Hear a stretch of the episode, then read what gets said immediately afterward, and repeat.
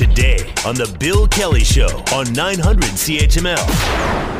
We also lost a couple of uh, prominent figures in the world of sport over the weekend. Uh, both of them uh, significant contributions to their sport. Uh, former Leaf captain George Armstrong passed away. We're going to talk about that in a couple of seconds. And Hammer and Hank, uh, Hank Aaron, uh, who was the first one to break Babe Ruth's home run record, the first black man to break to break the, the home run barrier. And there's so many different angles to this. And with the announcement of his passing led an outpouring of support and, and, and I, I guess feelings of, of compassion for him. Uh, some of the greatest players in Atlanta Braves history are saluting uh, the, Hank Aaron's passing, including Hall of Fame pitcher Tom Glavine, says that Hank Aaron was unsurpassed on and off the mound. For Braves country, it's a sad day, but um, Hank Aaron's certainly a guy we will all remember, and uh, you know, all um, just fondly remember all the great things he did, not only as a baseball player but as an ambassador for baseball. We'll still remember that night uh, in Atlanta, of course, when he finally broke the record. By the way, we're not talking about the single season record. We're talking about the, the career record for home runs uh, that he broke, uh, uh not without some controversy, too. Joining us to talk about all this is our uh, good friend Scott Radley, uh, host of the Scott Radley Show, which is heard weeknights on CHML in Hamilton, and also, of course, columnist for the Hamilton Spectator. Scott, great to have you back on the show. Thanks for the time today. Thanks, Bill. And great, cho- great choice of Tom Glavine because you'll remember Six dig the long ball. He knows all about home runs. Remember those commercials with Tom Glavine? And, uh, oh yeah. You know, and so if you're talking about a guy who knows something about home runs, I, I would guess Tom Glavine gets to be in the mix for sure. And you know, and Hank Aaron. It, it's this this has been a tough weekend already. We're, we're only starting 2021, and we're already uh, losing legends. Well, and your point, and Glavine's point is well taken about this guy being a, a, a, legend on and off the field. I mean, you know, even for those that did not see Hank Aaron play, uh, I did see him in his later career, of course, uh, with Atlanta, and well, not with Milwaukee, which uh, you know was the early part of his career. But we got to know him a lot as an ex-baseball player and as an ambassador for Major League Baseball and an ambassador for an awful lot of very charitable causes in the states. Absolutely. I mean, this is one of the things that becomes so interesting about these old athletes um, who were great when they played, and there's a select few of them that are able to not just be great players, but for another generation who don't even remember them as players, but they think of them as the kindly old uh, conscience of the game in some ways. And, and for a lot of people, that's what Hank Aaron was. He was one of the consciences of the games. He's kind of you know, I, I would put him in the category of a Muhammad Ali in a certain sense that way. Not mm-hmm. everyone saw him fight, but everybody remembered after his fighting and his his role in in society then. And, and you know, we're going to talk about George Armstrong, who falls into that category, and Bill Russell in basketball, for example. There's these guys who just do a phenomenal job of rolling into that new role as one of the people that when there's an issue and it's a controversial issue or it's an ethical issue or it's a fairness issue or something, they're the ones that people go to and they always seem to have the right thing to say. It's funny you should mention Muhammad Ali because uh, I, I, know that uh, Ali said, and of course Muhammad Ali never needed any encouragement to tell everybody how wonderful he was, uh, and he and he was, by the way, uh, wonderful in, in so many different ways. But he said on many occasions that uh, that the one person that he, he looked up to and emulated was Hank Aaron. You know, for for what he did, uh, not just in sports, but what he did for community and what he did for well for black athletes. Sure, and I mean when Hank Aaron was chasing Babe Ruth's record for whole all-time home runs. I mean, it, it's the story. It's not. I'm not breaking any news. I mean, everybody knows the story by now about the abuse that he took and the racist mail that he was getting, and a lot well, of death. He got death threats. He got death threats, and you know what? This is there's there's a number of layers to this, and you know um, when Roger Maris was chasing Babe Ruth's home run record, he was getting death threats. Yeah. So you know, there's a part of this that people just don't like their heroes to be toppled. But there was the second element with the Hank Aaron one, where the race element had been brought into it.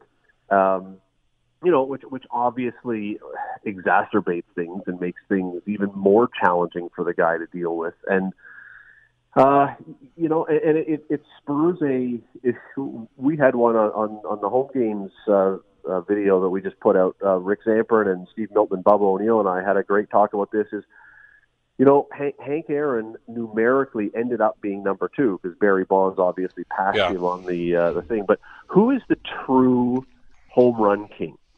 And and and, and you know the, the debate is it, it may not sound like there's much there, but you know, do you believe that even though Barry Bonds has the most, do you believe that he legitimately did it clean and therefore he has a No. ethical and moral ground to stand on? I don't. Uh, no, full stop. No. Do you We- that saw that Hank grow. The Little Barry Bonds that came into the major leagues with the Pittsburgh Pirates. Uh, I mean, he was a good hitter he was a great athlete, uh, but he grew in front of us. I mean, he just he bulked up, and we could see that, and, and we knew darn well that just about everybody associated with him knew that. That's one of the magical things about Hank Aaron breaking the, the record of 715 home runs as it was then.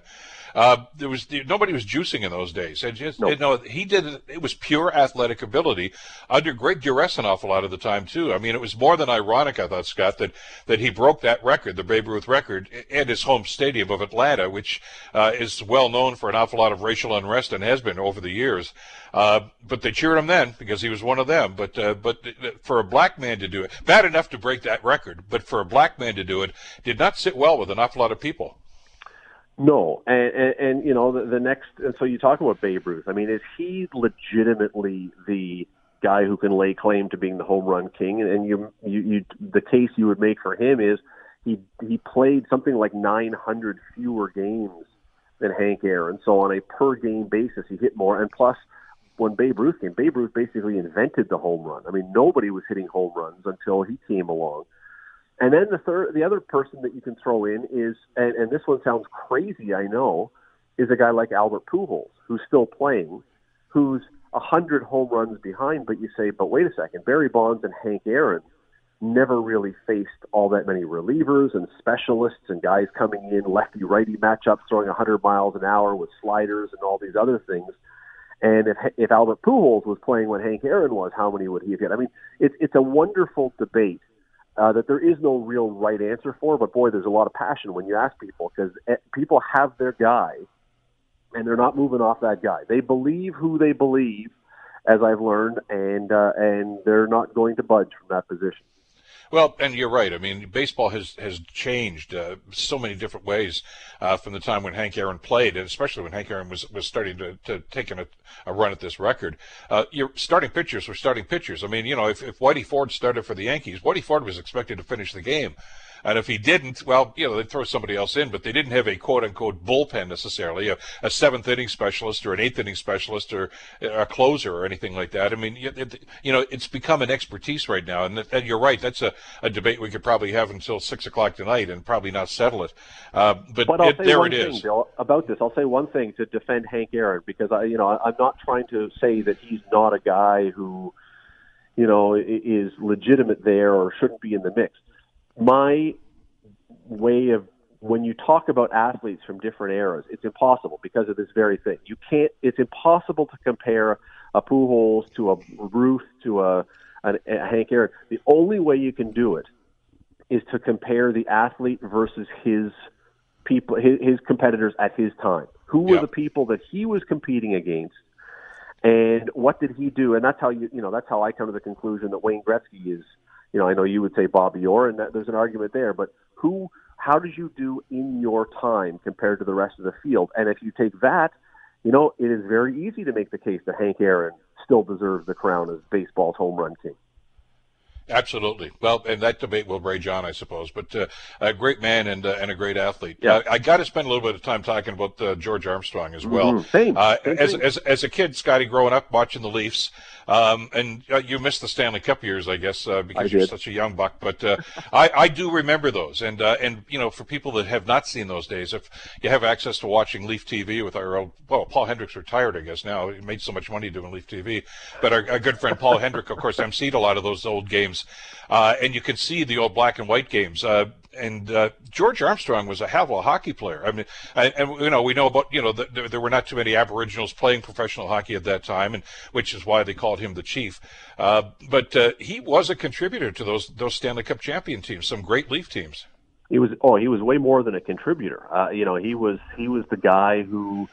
Uh, and you're right. I, I was not even alive, Bill. I hadn't been born yet when the Leafs last won their last Stanley Cup. So, uh, so I'm. Well, by the way, to your point, I, I don't want to interrupt your point here. Yeah. Uh, that's one of the other things about George Armstrong. He was the last Toronto Maple Leaf to hoist the Stanley Cup. And did he not score? He scored the, the goal in the empty Yes, he did. He had the winning goal against Montreal goal. that year. Yeah. Um, so yeah, I, you know, I'm not speaking from experience as someone who watched him play, but as you, you know, as the years have gone by, one of the things that stands out, and it's kind of sad for Leaf fans. I mean, they've had some great captains in recent years. I mean, Mats Sundin was a great captain, and Wendel Clark was a great captain, and Darryl Sittler was a great captain, and Doug Gilmour for a brief time was a great captain.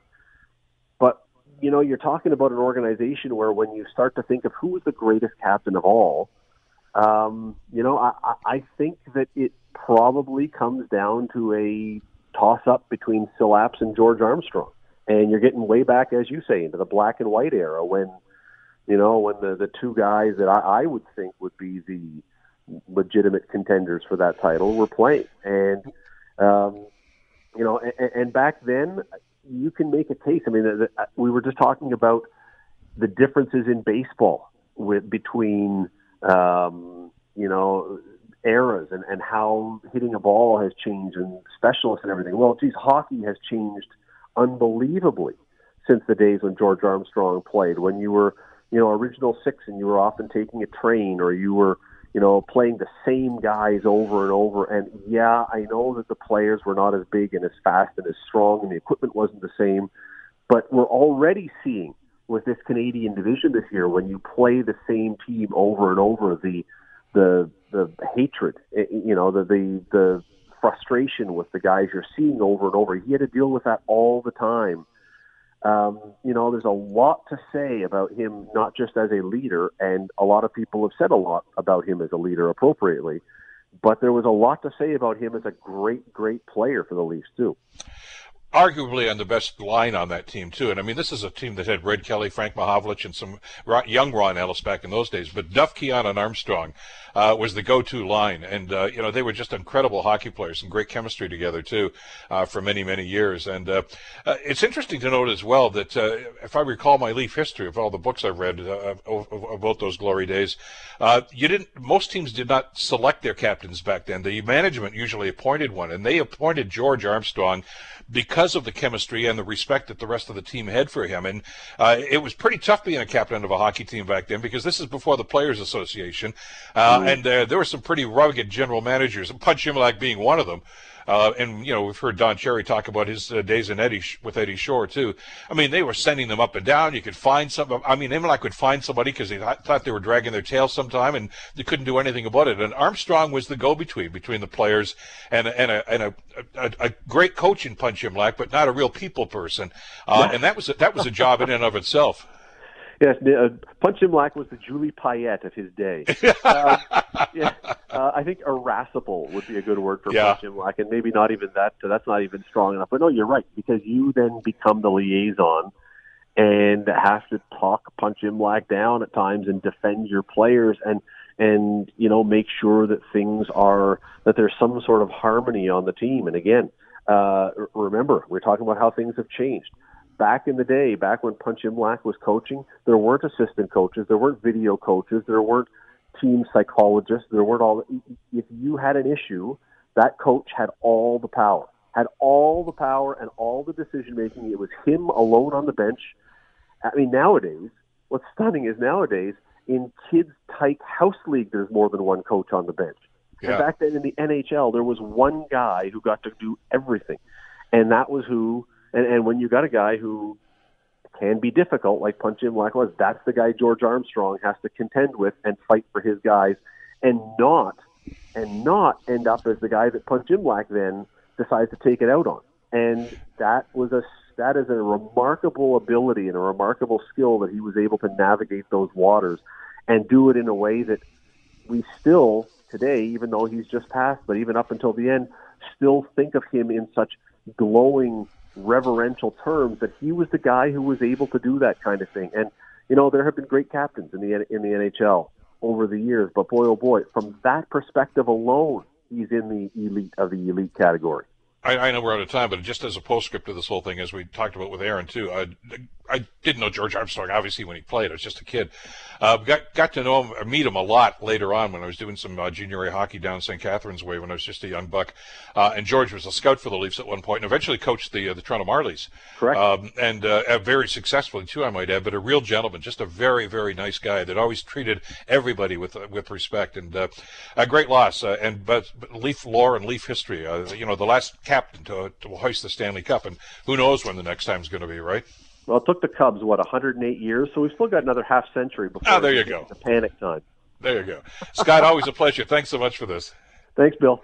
Scott Radley, of course, host of the Scott Radley Show on CHML and uh, columnist when the Hamilton Spectator, of course, on a Monday to Friday basis. The Bill Kelly Show, weekdays from 9 to noon on 900 CHML.